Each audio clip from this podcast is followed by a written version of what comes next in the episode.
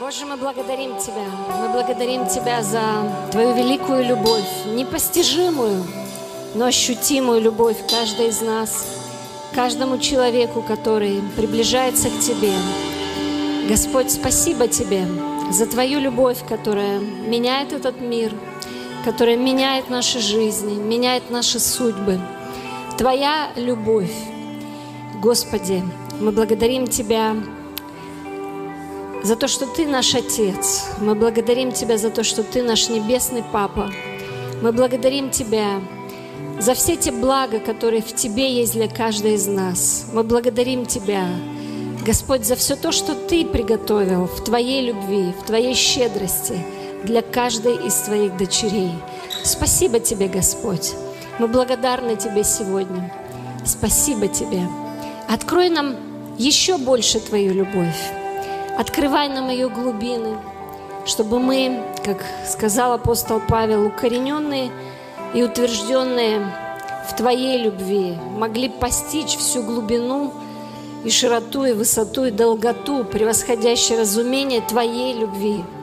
Спасибо Тебе, Господь, во имя Иисуса Христа. Да будет Твое имя прославлено, да будет Твое имя благословенно сегодня среди нас – в нашем собрании и для всех, кто смотрит нас по интернету. Во имя Иисуса Христа. Аминь. Добрый вечер, дорогие сестры, дорогие девушки. Пожалуйста, присаживайтесь. Мы продолжим нашу конференцию, точнее уже закончим ее. Хорошее у нас было время, правда? Хорошее у вас время было эти два дня. Я думаю, замечательно, когда у женщин есть такая возможность э, найти из вот этой рутины дней, из постоянных каких-то забот, э, суеты, э, ответственности, которые у каждой из нас в жизни есть, что-то мы делаем, чем-то мы занимаемся, и выделить это время для себя. И слава Богу, что так получилось. Слава Богу за всех вас, кто организовал эту конференцию, кто в ней участвовал. Спасибо большое. Это, наверное, настоящий праздник. И я очень рада, что мне тоже удалось вот вместе с вами быть. У нас сегодня в Москве тоже проходит подобная конференция. Ну, вот такая небольшая у нас рокировка произошла. Э, от вас поехали к нам, я приехала к вам, и вот так мы друг другу служим. Но слава Богу. И сегодня я думала, что мне взять, э, какую тему мне взять для сегодняшнего вечернего э, собрания нашего богослужения. И э, в последний момент изменила свои планы. И еще и здесь песня такая была, совершенно точно попадающая в то, о чем я хочу вам говорить. И тема моей проповеди сегодня будет звучать так. Место силы. Место силы. Действительно, для каждого человека и для каждой из нас обязательно в жизни должно быть место, где мы э, не только отдаем, но где мы получаем, где мы получаем силу, где мы получаем восстановление э, ресурсов своих жизненных, э, эмоциональных, духовных и даже физических. Должно быть такое место. И я хотела бы начать из Евангелия. Из Евангелия от Иоанна 13 главы, 34 и 35 стиха. Так, начну издалека. Иоанна, 13 глава, замечательная глава. Э, мы чуть позже, в конце проповеди, начнем, э, вернемся к ее контексту, вообще о чем она вся, целиком и полностью. Но начну с 34 и 35 стихов. Здесь Иисус говорит своим ученикам, людям, которые ему дороги, и, в общем-то, говорит вещи, которые ну, нормально слушать в церкви, да, они вообще приняты, для христианства. И, наверное, если бы христианская проповедь или христианский призыв у нас с чем-то ассоциировался, то он, наверное, ассоциировался бы именно с этими словами. Иисус говорит, «Заповедь новую даю вам, да любите друг друга, как и я возлюбил вас, так и вы да любите друг друга. Потому узнают все, что вы мои ученики, если будете иметь любовь между собою. То есть о чем здесь говорит Иисус? Иисус призывает своих учеников к искренней, неподдельной, к проявлению искренней, неподдельной любви. призывает к такой любви, которой Он возлюбил их. И более того говорит, что это будет единственным свидетельством для людей вокруг вас в этом мире, что я есть между вами, что вы действительно мои ученики. Это будет единственным символом того, что действительно вы встретились с Богом, если между вами будут такие отношения. И признайтесь, пожалуйста, честно, если у вас, как и у меня, очень долгое время вот эти призывы любить э, друг друга, жить в любви, ходить в любви, быть лучше, быть э, примером. Ну, ты же христианка, да, ты же Бога знаешь, поэтому надо жить по-христиански, надо в любви жить, мужа уважать, детей любить, свекровь любить, там, что там еще там, любить вокруг людей, соседей своих любить. Это же по-христиански. Но, может быть, у вас, у кого-то из вас, точно так же, как у меня, долгое время подобные идеи, хорошие идеи, на которые я с радостью скажу «Аминь», но внутри они у меня вызывали, я это называю когнитивный диссонанс – то есть я вот с этого начну. Хорошая идея, но вызывала она у меня очень долго когнитивный диссонанс. Почему? Объясню. Потому что это сложно. Это тяжело любить людей. Да? Порой даже собственных детей любить очень тяжело. Да, некоторых людей любить вообще просто как тарелку лука съесть, честно. Это, ну, непередаваемое ощущение, незабываемое. И давайте согласимся и признаемся себе, что у нас это не получается. Я понимаю, интересное начало проповеди, было все так хорошо. Но это получается очень плохо. Хотя Библия продолжает настаивать, когда мы читаем Евангелие, настаивать на том, что это правильно – это правильный подход. Открыли бы вы, например, ну, послание к Колоссянам, почитали бы мы с вами послание, в принципе, апостола Павла, наверное, послание к Колоссянам из них такое наиболее э, такое богословское, христоцентричное, где апостол Павел ну, учение выдает христианское, каким нужно быть христианину, как ему надо жить, как ему надо справляться там со своей плотью и так далее то в этом же послании он призывает любить, да, он призывает нас любить, он говорит, что любовь – это совокупность совершенства, и если ты любишь, то все остальные вещи, они произойдут сами по себе, тебе будет легче, тебе будет легче исполнять все остальные заповеди. И на это все хочется сказать «да» и «аминь». Это правильно и это хорошо.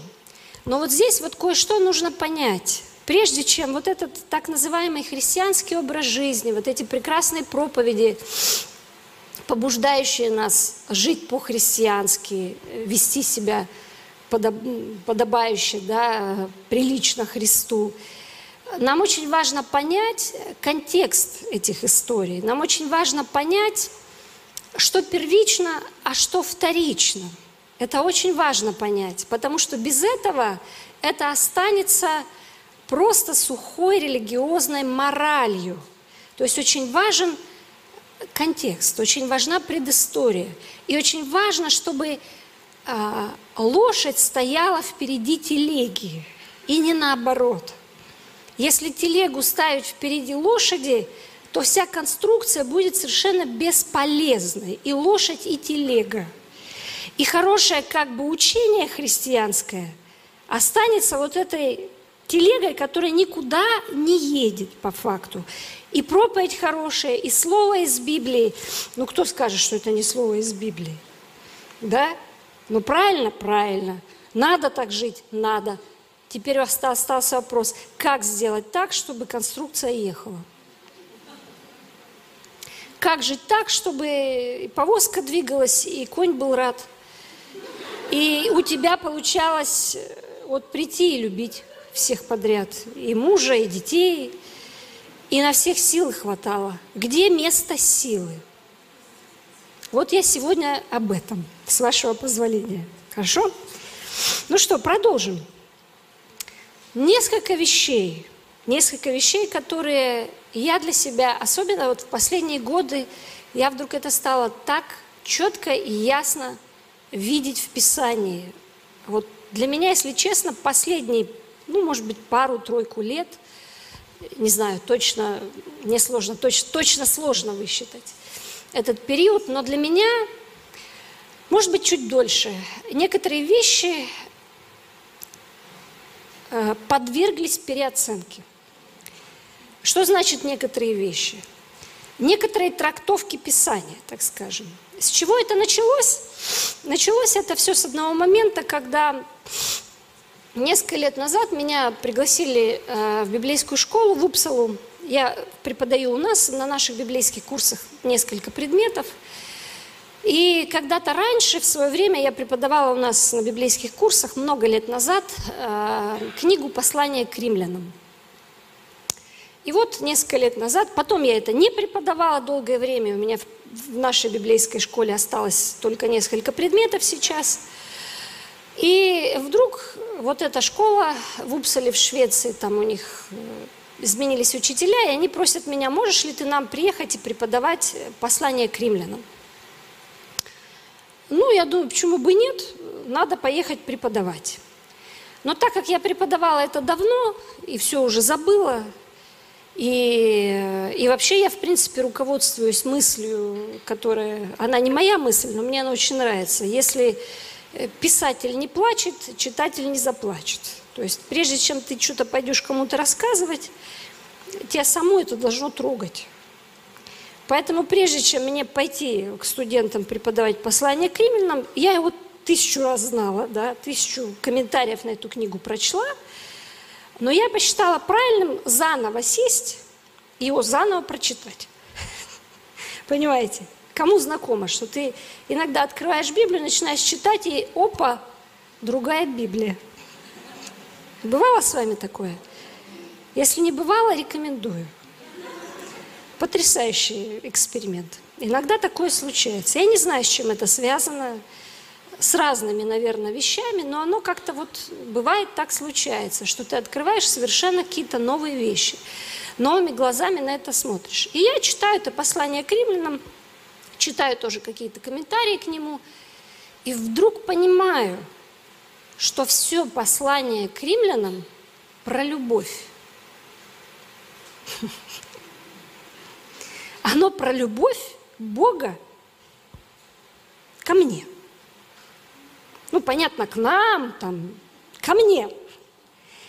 То есть я вдруг заново открываю для себя Евангелие, что оно оказывается про любовь, это Евангелие. Ну да, мы тысячу раз в церкви слышали про любовь, ну вот только что здесь классно ребята пели про любовь. Ну что сверхъестественного-то, да? Ну понятно, что в церкви через раз проповедуют про любовь но чаще в категориях надо любить, родники. Ну давайте уже напряжемся и будем любить друг друга, пожалуйста. Будем жить достойно Христа. Но вдруг я понимаю, что все не так. Это не про это. Это про то, что надо сначала уверовать и принять любовь Бога к себе – и более того, если ты намерен ездить в телеге за лошадью, то делать это надо регулярно, иначе ничего не получится. Я думаю, интересно. А если под этим же прицелом почитать другие послания, не поверите, все про любовь. Про любовь все для меня перевернулось все богословие. Все про любовь. Я вдруг стала это видеть везде. Везде все, что написано про любовь ко мне. Думаю, может, я гоню или чего. Стала сверяться как-то с другими проповедниками, да благослови Господь тех, кто тоже это понял и проповедует, и настаивает на любви. Потому что, друзья, дорогие мои, подруги мои. Без этого просто нельзя жить дальше. Нет, можно существовать, жить не получится. Если про душу, то бесперспективно. Место силы для души, в принципе, для любой души, но для нашей души в частности, женской, это в Божьей любви. И вот я вам предлагаю сегодня несколько очень известных мест Писания прочесть другими глазами, с вашего позволения. И начну я с э, первого послания Иоанна, с четвертой главы. Первое послание Иоанна, четвертая глава. Это очень важно. Казалось бы, простые вещи. Если вы давно в церкви, может быть, вы и раньше это слышали, но как-то по-новому оно для меня открылось и совершенно обновило мою христианскую жизнь. Совершенно обновило мое восприятие Евангелия и мое восприятие даже других людей, и мое восприятие самой себя. Возлюбленные, 1 Иоанна 4 глава, 7 стих. 7 стих. И здесь Иоанн пишет такие слова. Возлюбленные, будем любить друг друга. Ну, опять то же самое, да? Потому что любовь от Бога, и всякий любящий рожден от Бога и знает Бога. И вот здесь, на этом месте, если посмотреть на это вот с той перспективы и в той парадигме, в которой я жила раньше, у меня опять когнитивный диссонанс. Я думаю, ну елки-палки, а если я не люблю, то я и Бога не знаю. Значит, что-то я не знаю, не догоняю. И у меня опять проблемы с самой с собой. Но давайте еще почитаем немножко, еще чуть-чуть. 16 стих. Не буду читать все, потому что ну, время у нас ограничено. Вот 16 стих Иоанн говорит так. «И мы познали любовь, которую имеет к нам Бог, и уверовали в нее. Бог есть любовь, и пребывающий в любви пребывает в Боге, и Бог в нем. Я в этом стихе сразу нашла для себя несколько инсайтов, ну или откровений. Во-первых, я вдруг в своей новой парадигме прочтения Библии совершенно вижу другую вещь. Я вижу, что Иоанн пишет, мы познали любовь, которую имеет к нам Бог, и уверовали в нее. И вот теперь у меня к вам, дорогие, вопрос. Когда мы приходим к Богу, когда мы приходим в церковь, а, мы обращаемся к Христу, и мы обычно говорим этими понятиями. Мы пришли к Богу, мы уверовали в Бога. И если ты уверовал в Бога, вовсе не обязательно, что при этом ты уверовала в Его любовь к себе. Ты можешь уверовать в какого угодно Бога. В Бога, который следит за тобой. Да, в Бога, который судья, строгий Бог судья, действительно. То есть ты можешь веровать в Бога, который, который в твоей парадигме где-то живет. Но Иоанн здесь говорит конкретные вещи. Мы уверовали в Его любовь, в любовь Бога к нам. Я вдруг понимаю, что это недостаточно просто прийти к вере и поверить умственно, что Бог есть, ходить в церковь, слушать проповеди. Нужно приложить усилия – к тому, чтобы уверовать в своей жизни в Его любовь к себе. Уверовать в Его любовь к себе. В Бога я верю.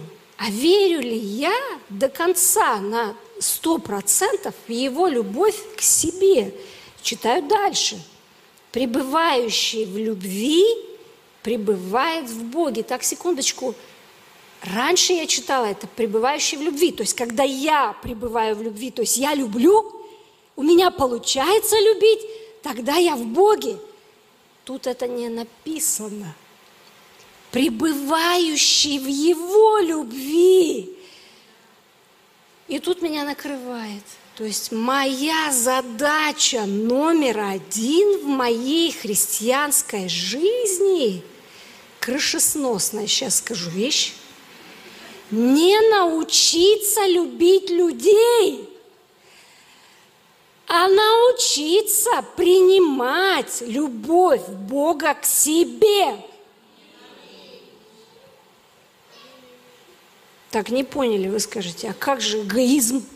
А как же? Недавно читаю одного проповедника, православного, правда, проповедника, хороший проповедник, но где-то он что-то, видно, слышал, его зацепило, и он целый пост написал о том, что что за ересь – это любовь к себе вообще. Библия говорит, отвергни себя, а тут про любовь к себе. Да нет, это просто истина, парадоксальная, но истина. Дело здесь не в эгоизме. Дело не в том, что ты любишь себя за счет других. Дело здесь в том, чтобы смириться, смиренно согласиться с божественным концептом мироустройства и спасения. И не указывать Богу, как ему в этом мире себя вести. Понимаете, у смирения есть два интересных толкования – Вспоминаем притчу о блудном сыне. Что такое смирение? Вот когда наше ухо слышит смирение, смиряться, смиряться перед Богом, смиряться перед Его Словом, смиряться перед Его истиной, что мы сразу представляем? Ну, как бы ты хотел одного, но Бог говорит, сиди. Ты хотел стоять, а Бог говорит, сидеть лучше. Ну ладно, Господь, буду сидеть. Ну вот что-то в этом роде, да, надо смиряться. То есть ты, тебя вот душа рвалась туда, а тебе оп, и крылья поломали, ну смиряйся. Надо смиряться под крепкую руку Бога. Есть место такому толкованию? Есть, бывает, да, бывает. То есть, да, красный свет зажегся, надо смириться, снизить скорость и затормозить. Это тоже смирение. Да, тебе нравилось, что ветер дует, музыка играет, скорость 120, но красный свет – это сигнал к смирению. Да, в жизни есть такие обстоятельства. Это сигнал к смирению. Но что еще означает смирение? А смирение еще, дорогие, означает блудный сын, который согрешил, был, сегодня мы утром немного о нем говорили, был лишен достоинства. Самооценка его вообще была на нуле полным полная вообще, вот растоптанная. То есть он себя настолько не воспринимал за достойного человека, что когда он понял, что у него ситуация безвыходная, но отец все-таки где-то есть, он понял, что это вот последний шанс как-то выжить, он говорил сам себе, ну пойду хоть в наемные работники попрошусь, ну поди не откажет папа-то, ну хоть возьмет, скажет, хоть работай где-то у меня, не знаю, в конюшне, я на это согласен. И вот он идет с этим чувством, с этими мыслями. А когда приходит в дом к отцу, встречает совершенно непонятный прием. То есть, смотри, что произошло. Он отцовство, деньги отцовские, отцовское наследство взял, его где-то носило, мотало по жизни, он это все расточил, пропил, не знаю, проел – он, ну, можно сказать, опозорил отца, может быть, может быть. Он опустился на дно, то есть он-то знает про себя, кто он. Он восстанавливается в образе сына для себя, но при этом не поднимается слишком высоко, только на уровень наемного рабочего. Идет к отцу, ну и надеется, наверное, в глубине души, что отец его не прогонит. Как его встречает отец? Отцу вообще все равно, где он был и где он потратил деньги. Самая важная вещь для отца, отец счастлив, сын вернулся домой. Он говорит, сын был мертв, ожил, у меня праздник, я счастлив. Несите лучшую одежду, лучшую. Он грязный, он пахнет, он, не знаю, там со свиньями жил, со свиньями хотел есть, но ему не дали уже есть от этих свиней.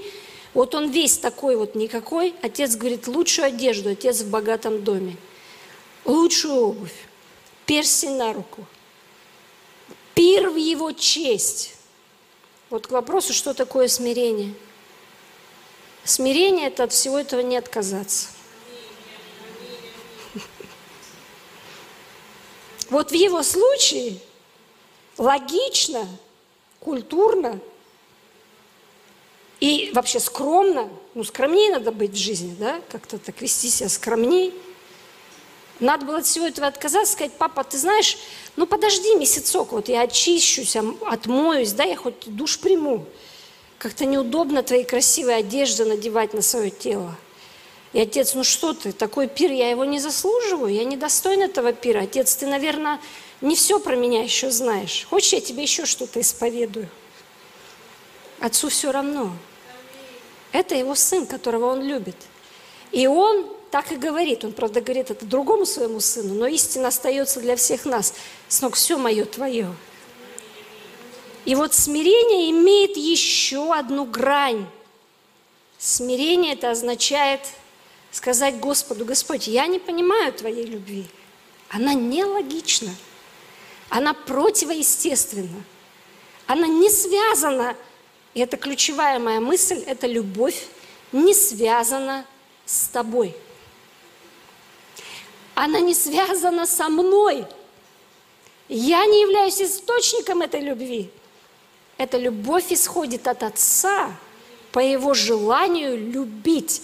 И кто я, чтобы Ему мешать. Вот это смирение. Поэтому если Отец Небесный говорит, моя любимая дочь, все мое твое. Я говорю, отец, принимаю смиренно, смиряюсь, не понимаю, но смиряюсь, принимаю, спасибо. Вот это смирение, дорогие, это смирение. Так вот, возвращаясь к нашей теме. Как же нам облечься в любовь? Вот когда мы слышим эти проповеди или читаем Библию и видим наставление Отца, это тоже наставление, это правда, что нам нужно жить жизнью достойной нашего Небесного Отца и любить, и проявлять эту любовь в мире, и в своем характере, и в своих действиях, и в своих поступках. Но так важно какие-то вещи об этом понимать. Вот чтобы вот это заработало – Нужно что-то понимать. Просто как религиозная истина это никогда не заработает. Только перемещение в другую систему координат позволит этим вещам в нашей жизни заработать сполна. Так вот, как же нам облечься в любовь Бога? Вот позвольте мне несколько слов об этом сказать. Что же мы должны понимать про любовь? Любовь всегда приходит ко мне извне. Вот я ее не произвожу. Мы не производители любви. У меня нет никакой производственной системы внутри, которая бы генерировала любовь. Она у меня только пожирает любовь. Это система моя. Ну, вот так мы устроены. Поэтому Бог для нас стал источником. Он создал нас как человека, который нуждается в нем. Нуждается в нем как в источнике. И Он захотел стать этим источником для нас. И Он всегда был этим источником для нас. Почему человек лишился этого источника из-за греха? Что такое Евангелие? Вернусь к посланию к римлянам. Почему я вдруг вижу, что там все про любовь? Что такое Евангелие? Евангелие – это послание о том, что во Христе больше нету препятствий питаться этой любовью Бога, которая с небес на нас льется – постоянно. Во Христе эти препятствия убраны, их больше нет. Приходите, пейте воду жизни даром постоянно. Это есть благая весть. Нету препятствий во Христе. Оно стерто, оно убрано. Любое препятствие, которое могло бы быть, его больше не существует в природе. Вот почему так важно уверовать. Вот так почему так важно приходить и питаться. Вот почему так важно проникнуться и пропитываться этой любовью постоянно. Мы не облекаемся в нее, в эту любовь, когда к нам приходит желание кого-то любить. Не от желания своего, а от понимания того, что Бог сделал для меня, от размышления об этом – от принятия этого в свою жизнь, от благодарности, которую я могу выразить Ему. Я пропитываюсь Его любовью. И когда я принимаю Его любовь к себе, мне гораздо легче развернуть эту любовь к другим людям. Это не моя любовь, которую я даю людям вокруг. Мне нечего отдать, мне ничего нет. Мне ничего нет, я не умею. Умею, может быть, немножко, до меры. Но вот так, как просит Библия, не умею. Но Библия же не может говорить тебе что-то, чего не может быть. Значит, это может быть. Значит, для этого есть какой-то подход, значит, есть какой-то алгоритм, который решает эту задачу. И вдруг я вижу Библию совершенно в другом свете. Она открывается в другом свете. Привычные вещи, которые я читала, они открываются в другом свете. Я понимаю, что я не являюсь источником этой любви. И я не произвожу эту любовь сама. Я могу принимать ее в дар. Любовь – это дар, это подарок. Но от подарка можно отказаться, можно его игнорировать, можно им пренебрегать, можно его недооценивать, а можно этим подарком наслаждаться и быть благодарным. Дорогие мои, я верю от всего сердца, что мы с вами живем в эпоху, вот я в это верю просто и все. Не хотите, не верьте, ну как бы я вот в это верю. Мы живем с вами в эпоху, когда Господь хочет, я думаю так, Он хочет переместить нас в новую парадигму веры вообще, в новую, новую парадигму жить жизнью церкви и вообще в новую парадигму того, что есть церковь. Серьезно. И эта парадигма, она целиком и полностью основана на глубоком откровении о Его божественной любви каждому из нас – вот в этой парадигме любовь Его каждый из нас, она должна стать местом нашей силы, местом нашего вдохновения, местом нашего утешения, пищей для нашей души. Если душе предназначено процветать, вот наша конференция, да, душа ее, если есть какой-то способ, как она может процветать, то исключительно питаясь любовью Отца. И больше, увы, никак. Это единственный способ процветания души. Любовь Отца. Но позвольте еще немного продолжить. В Римлянах 5 главе я вдруг вижу эти вещи. 5 глава, 5 стих что Дух Святой изливает, Бог Духом Святым изливает свою любовь в наши сердца. То есть опять речь идет о том же самом. Он хочет показать нам, излить на нас эту любовь. Подумайте об этой любви, как о чем-то, что вы получаете как, ну, как, не знаю, как исцеление, как подарок, в дар. То есть вы ее принимаете, вы принимаете ее в свою жизнь. Вы облекаетесь в нее, вы в нее одеваетесь. Вы погружаете в нее свою душу, вы пропитываете ею свою душу. Вот так говорит Павел об этом. И это же истина. Прежде чем мы что-то отдадим, важно это иметь. И если мы не производим, мы не генераторы, тогда это важно где-то взять. И Бог говорит, я источник для тебя, источник этой любви. Важно прежде получить от Него, прежде чем отдавать. Так важно просто принять сначала вот этот факт, что Бог нас любит. Бог, она, Бог, любовь Божья, она не про нас, она вовсе не про нас, она не про наше достоинство или недостоинство любви. Некоторые люди размышляют в этих категориях. Ну, вот этих людей, вот эти люди достойны любви, наверное, вот эти менее достойны любви. Бог вообще так не мыслит. Это вообще не про нас, это целиком и полностью про Него. Некоторые люди приходят, ходят по разным церквям, любовь ищут. Тут походил, искал любовь, там ходил, любовь искал, не нашел. Да не раздают ее вот у сцены здесь литрами. Это как-то по-другому работает, друзья.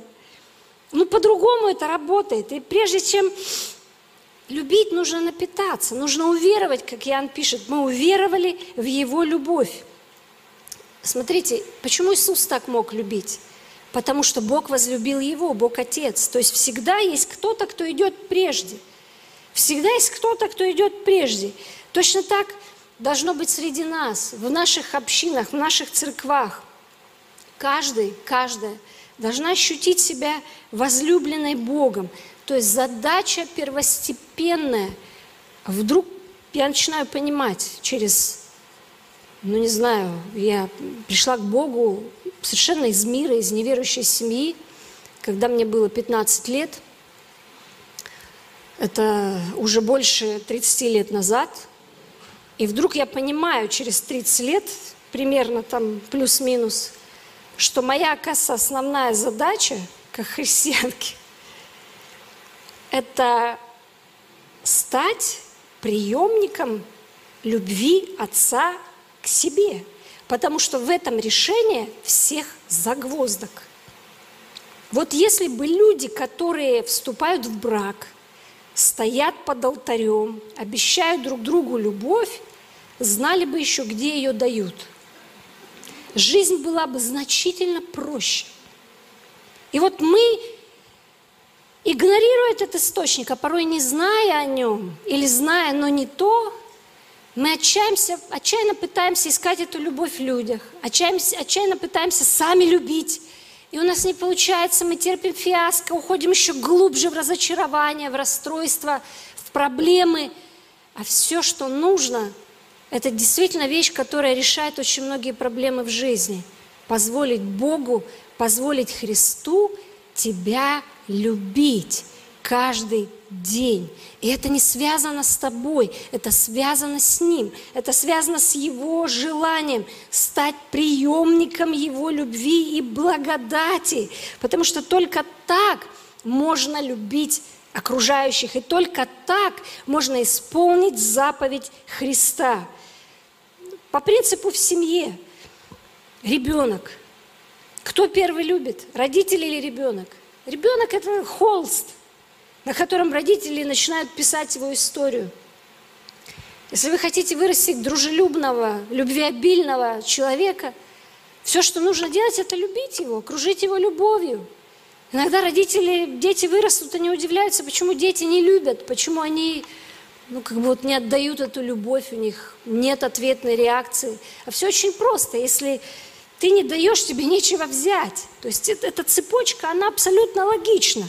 Сначала ты принимаешь, потом ты отдаешь. Все начинается с него, а не с моего желания. Поэтому ключ в этой истории – это всегда смотреть на него. Это всегда свой взор возвращать к простому Евангелию. Это всегда находить опору в нем. Всегда иметь в своей жизни это место силы, где я размышляю, думаю, наполняюсь Его любовью к себе. Почему? Потому что Он мой источник. Вот когда мы говорим Он источник, что это означает? Что это означает практически? Что это значит для нас практически? Поэтому так важно все остальное тоже делать хорошо – но важно, чтобы все это наше делание было в контексте и было от Божьей любви к нам. Только тогда мы можем рассчитывать на то, что наше отношение к другим людям будет действительно искренним и будет давать, будем давать им то, в чем они действительно нуждаются. Мне так нравится одно английское выражение, э, оно такое емкое на английском языке, на русском оно более сложно устроенное, но по-английски это примерно звучит следующим образом. Being is being loved. В моем свободном переводе на русский язык это звучит примерно следующим образом. Если я существую, значит меня любят. То есть человеку для того, чтобы быть любимым Богом, Ничего не надо сделать, надо просто родиться на земле. Надо просто жить, существовать. Все. Все. Это означает, что это никак не связано с моими делами. Это никак не связано с моим прошлым, будущим, настоящим. С тем, что я делаю и не делаю. Божья любовь остается неизменной. И я всегда могу приходить к этому источнику и пить, как бы я опустошена не была. Всегда, каждый раз. Более того, чем больше я опустошена, тем больше я в нем нуждаюсь, а не наоборот. Тем больше я в нем нуждаюсь. Библия говорит, что Христос возлюбил нас, когда мы были еще грешниками. То есть для Него нет никаких препятствий. И только любовь может поменять обстоятельства, может изменить отношения, может изменить ситуацию. Только настоящая любовь. Поэтому так важно, прежде чем мы будем искать в себе силы кого-то любить или к кому-то относиться хорошо, так важно получить эту любовь от Христа, позволить Ему напитать тебя этой любовью, позволить Ему пропитать тебя Его отношением к тебе, Его ценностью, какая ты для Него, какова ценность тебя в Его глазах.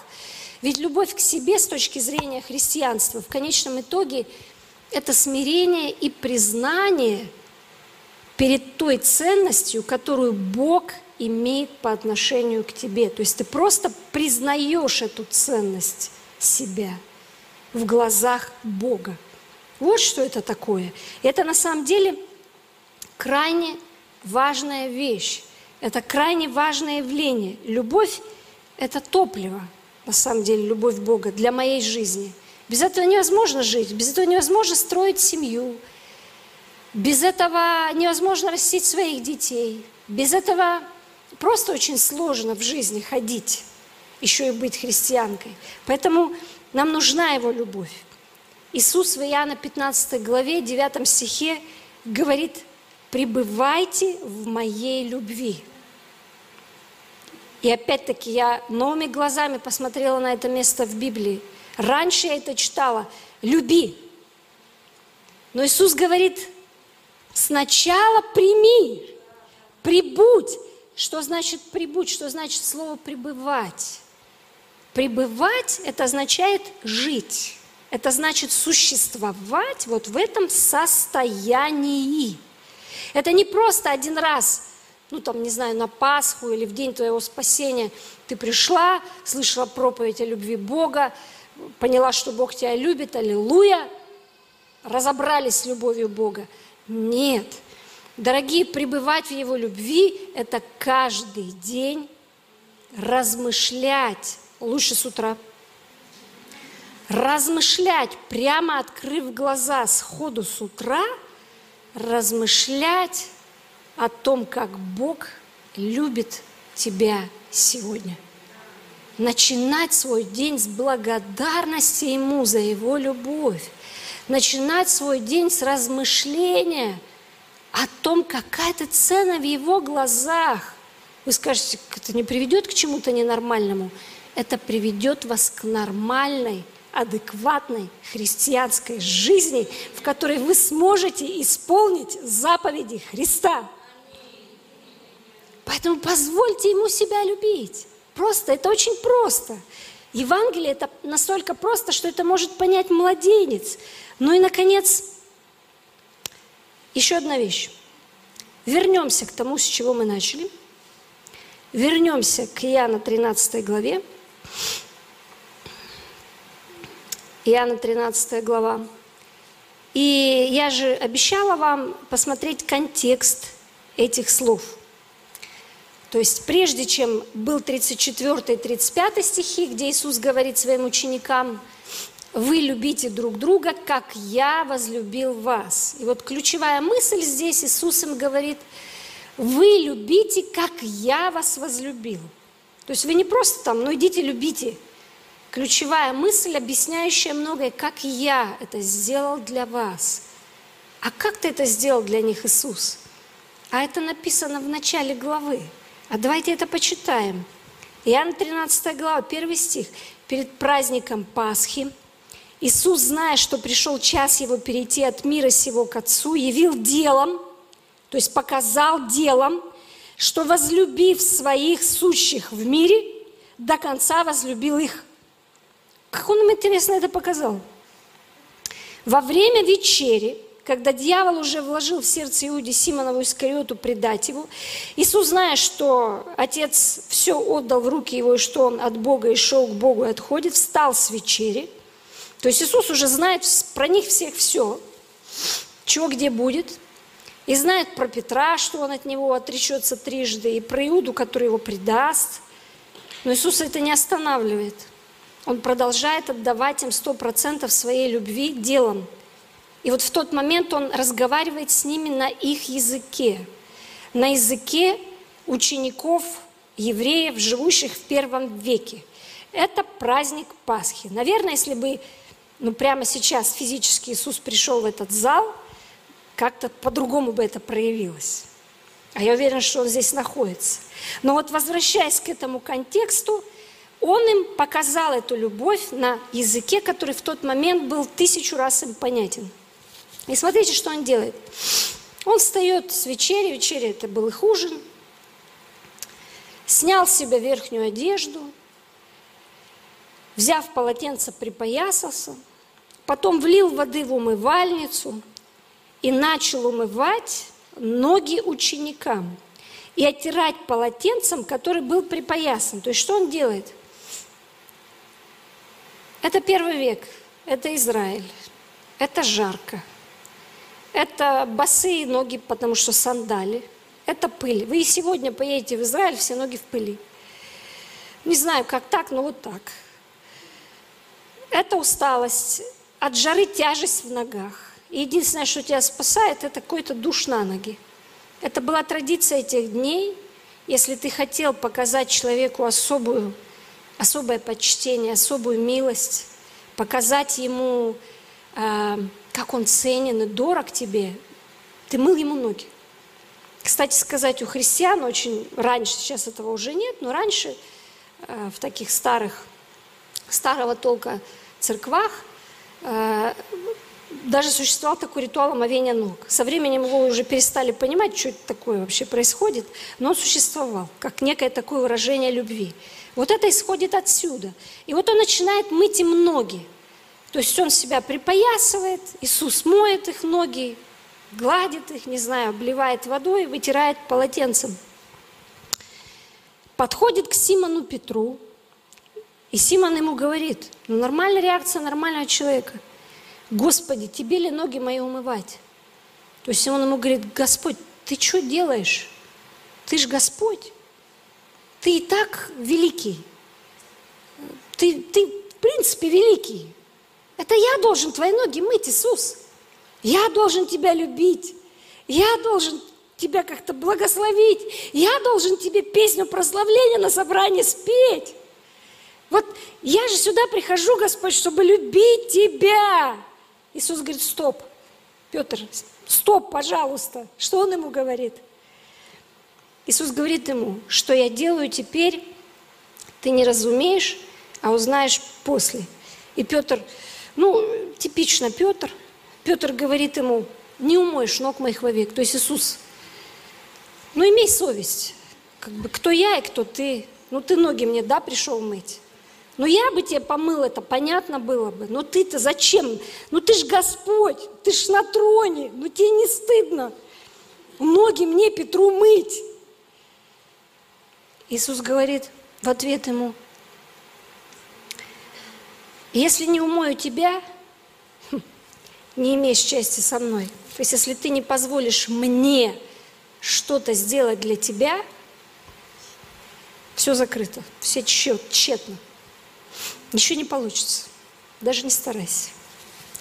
То есть, если ты мне не позволишь тебе мое лучшее дать смиренно, просто смирись и принимай. Знаете, я не первый раз эту проповедь проповедую. И не только на женском собрании. И я неоднократно задавала в зал вопрос, вот если бы сегодня сюда зашел Иисус, прям физически, и начал бы снимать твою обувь, чтобы помыть, встал бы перед тобой на колени, снял с себя свое обличие славы, просто стал простым человеком, опустился перед тобой на колени, чтобы помыть тебе ноги. И вот я задавала этот вопрос пасторам. Вы бы согласились, чтобы Иисус помыл вам ноги, чтобы вы сидели, а Он перед вами на коленях? И вы знаете, к моему удивлению, очень многие пасторы, уважаемые служители говорили, плохо представляю себе эту картину сложно. Как-то надо через себя переступить, чтобы представить Иисуса, который стоит на коленях перед тобой. Где ты, где Бог. Вот вам и парадигма. Если не позволишь мне это сделать для тебя, не имеешь части со мной. И что будем делать? Понимаете, как жить? Вот вам и ответ. Вот вам и предыстория вот тех слов, где Иисус говорит ученикам, вы любите друг друга, как я возлюбил вас. То есть, если я сделал это для вас, у вас есть сила, у вас есть смелость, у вас есть сущность сделать это же самое для других людей. Если я этого не сделал для вас, у вас нет части от меня. Не пытайтесь. Вот так рождается религия. Когда я пытаюсь жить правильно и хорошо, не позволяя Иисусу умывать моих ног. Нерабочая схема. Понимаете? Нерабочая схема. Более того, в этой схеме мы сразу видим людей, которые живут неправильно – и выписываем им приговоры. В этой схеме совсем все по-другому видится. В этой схеме видно всех, кто живет неправильно. И очень сильно навешиваются ярлыки. Поэтому я и говорю, должна быть другая парадигма. Пришло время смены парадигм некоторых религиозных, некоторых воззрений и даже прочтений Писания – что же такое действительно Евангелие? Что же это такое на самом деле? Это откровение о том, что нету больше препятствий для любви Бога к нам. Поэтому смиренно ее примите, позвольте Ему себя любить. И, конечно, когда это Иисус сказал Петру, э, и Петр ему так ответил, Иисус ему ответил. Тогда Симон Петр говорит, Господи, 9 стих, не только ноги мои, давай руки, голову тогда мой, раз части не имею. Господи, тогда на все согласен. Но Иисус ему говорит, Петр, а мы тому нужно только ноги умыть, потому что чист весть, и вы чисты, но не все. То есть и дальше вот эта евангельская история разворачивается. То есть он говорит, Петр, а, не придумывай сам про себя. Не надо придумывать чего-то лишнего – Точно так же, как к Евангелию ничего не надо добавлять, да? Ничего не надо убавлять, ничего не надо добавлять. Но важно заметить суть. То есть мы ходим по этой жизни, мы постоянно теряем свою силу. Мы нуждаемся вместе силы. Мое, мое послание сегодня называется «Место силы». Мы нуждаемся в этой силе. Мы нуждаемся в его прикосновении. Как, неважно, сколько бы лет мы не были верующие, каждый день нам необходимо позволять Господу наполнять нас новой порцией Его любви, принимать это в свою жизнь. Вот только так можно исполнить целиком и полностью заповедь Христа. Вот только так. Вот почему апостол Павел молится в послании к Ефесянам, чтобы мы с вами и вообще все верующие познали и уразумели превосходящую разумение, любовь Христову, познали, в чем долгота, широта, высота, глубина, превосходящее разумение Его любви. То есть вот в чем главная задача это наша с вами состоит. Поэтому давайте позволим Господу приходить в нашу жизнь и давать нам от Его силы и от Его благодати. Скажите, как это сделать, как это происходит, где это происходит – Наверное, у каждого свои отношения со Христом, у каждого свои отношения с Богом. А, я нахожу а, для себя работающие, может быть, вы найдете что-то еще.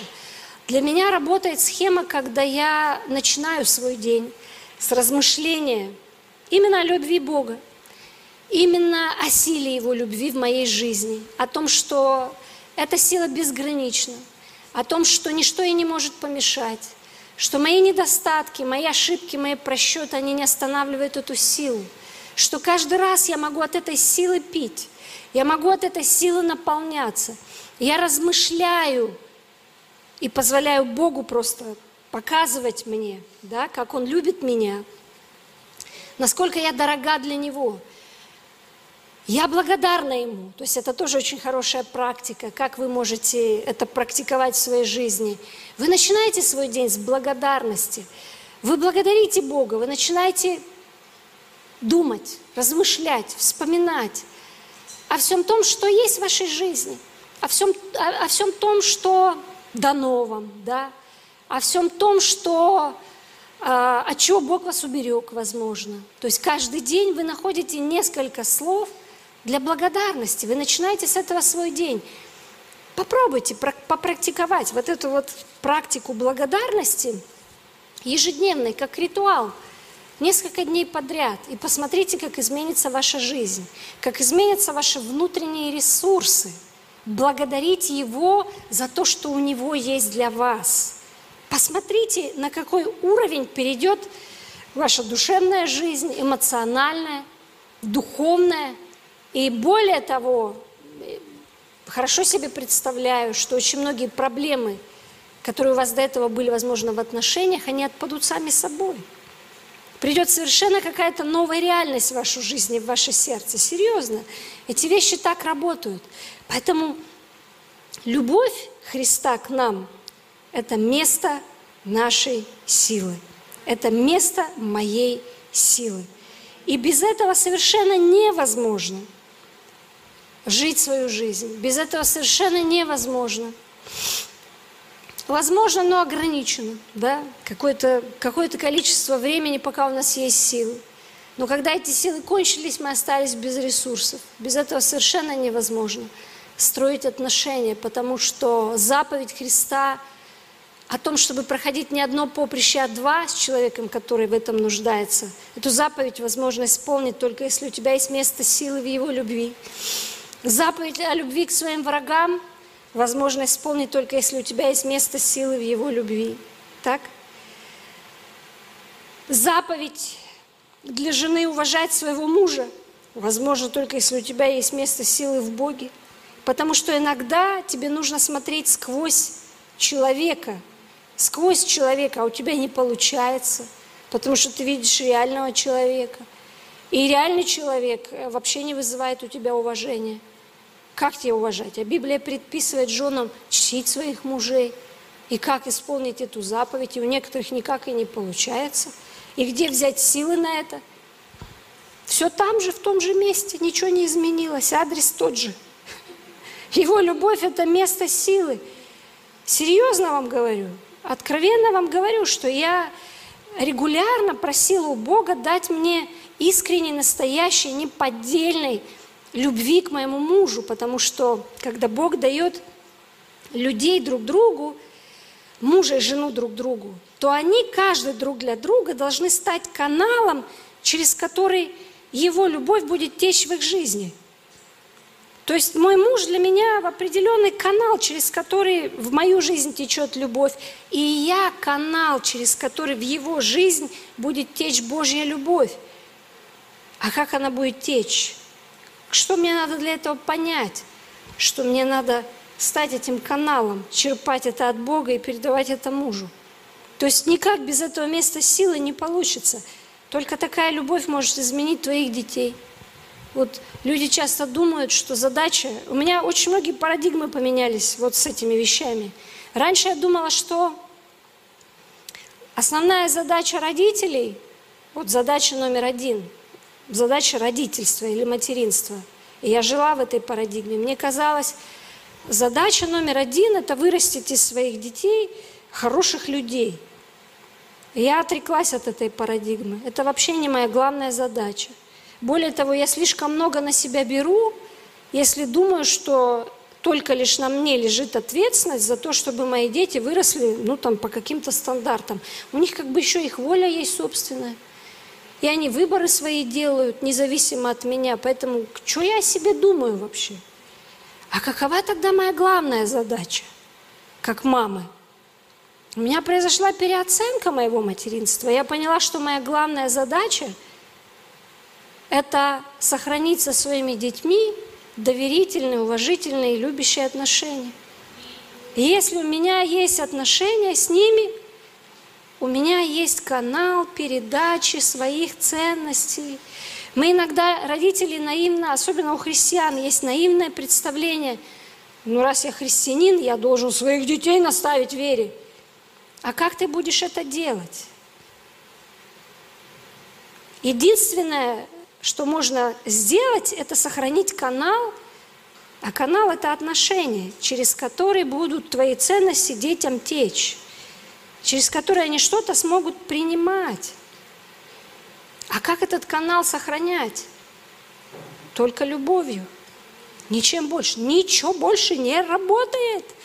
Более того, я вдруг заново понимаю, осмысляю еще одно место в Библии, послание к римлянам, вторая глава, где очень точно и емко апостол Павел говорит, что к покаянию, а что такое покаяние? Покаяние – это изменение жизни. Что нас ведет к покаянию? И вот в моей старой парадигме мне казалось, что к покаянию ведет обличение. То есть если я приду сейчас скажу тебе, что ты вот тут и тут вот сделал не то, вот здесь напортачил, вот здесь не по слову, вот здесь ты вообще такой, раз такой, и вообще вот на той минуте проповеди, да? Вот такое это рассказал. Обличение ведет к покаянию. Нет, там этого не написано. Написано доброта Бога ведет нас к покаянию. Что? То есть ты сделал плохо? Неправильно? А Бог тебе добр? И ты после этого покаешься? Именно так. Вот именно так. Вы скажете, так это же невозможно.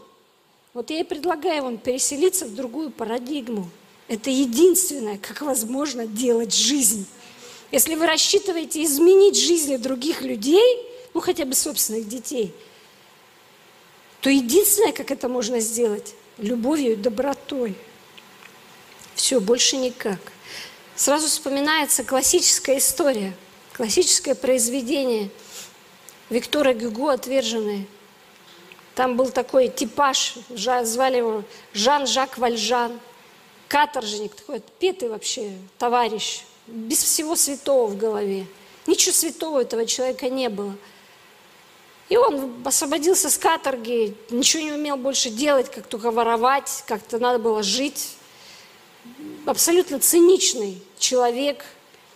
И набрел на дом священника. Попросил ночлега, священник приютил его, накормил, дал ему ночлег. Он заприметил, что у священника какая-то утварь в доме, золотые, там, серебряные, не знаю, приборы, украшения, канделябры. Он дождался ночи, думал, что священник спит. Даже замахнулся, хотел его убить, возможно, священника. Ну, потом передумал, собрал все эти, всю эту утварь в мешок, обокрал священника и ушел. Священник не спал, священник видел, что его обворовывают. Священник сделал вид, что он спал. Он ушел. Где-то по дороге его настигла полиция. Священник не заявлял, просто вот он попался случайно полицейским. Полицейские, что в мешке открыли там такое добро, где взял, ну ты кто? Украл, конечно, это украл. Он говорит, я не украл, украл, где был? В доме священника, украл, украл привели к священнику с поличным.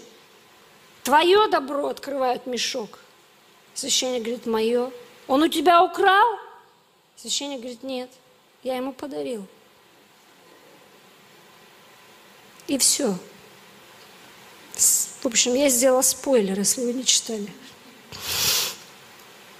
Жизнь этого Жана Жака Вальжана прежней не была. Он ушел с награбленным – нет, ну его надо же было наказать, ну серьезно. Ну да, в старой парадигме. В новой парадигме его надо отпустить. Престолу милости и благодати. И он больше не смог жить, потому что он не понимал, почему так несправедливо с ним поступили. И он пошел в часовню и кричал, Бог, что я не понимаю, что со мной, что с моей совестью, что с моей душой. В общем, роман длинный в духе Виктора Гюго. Человек изменился целиком и полностью. Так что же меняет нас? А ничего нас не меняет, только одно – любовь Христа. Поэтому я вам рекомендую, надеюсь, может быть, в ком-то возогреваю эти чувства заново, переселиться в эту парадигму и жить там. И никогда из нее не выходить. Потому что это единственное место силы, которое у нас есть. Давайте встанем. Дорогой Господь, давайте помолимся. Дорогой Господь, мы Твои дочери, положи руку свою свою на сердце, мы дочери Твои. И мы благодарны Тебе сегодня за Твою великую, непостижимую, грандиозную любовь. Господь, я молюсь сегодня, дай каждой из нас мудрости, смелости, а самое главное понимание важности и необходимости иметь это место силы в тебе. Каждый из нас найдет его по-своему, каждый из нас найдет его в своих проявлениях. Да, я вообще не настаиваю на том, что мои проявления это верные, единственно.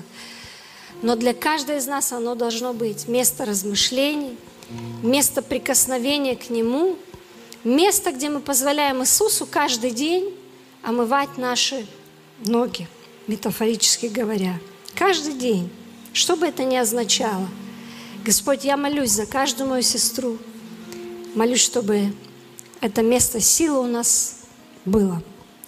И я молюсь о том, чтобы мы обитали в этой парадигме Твоей любви.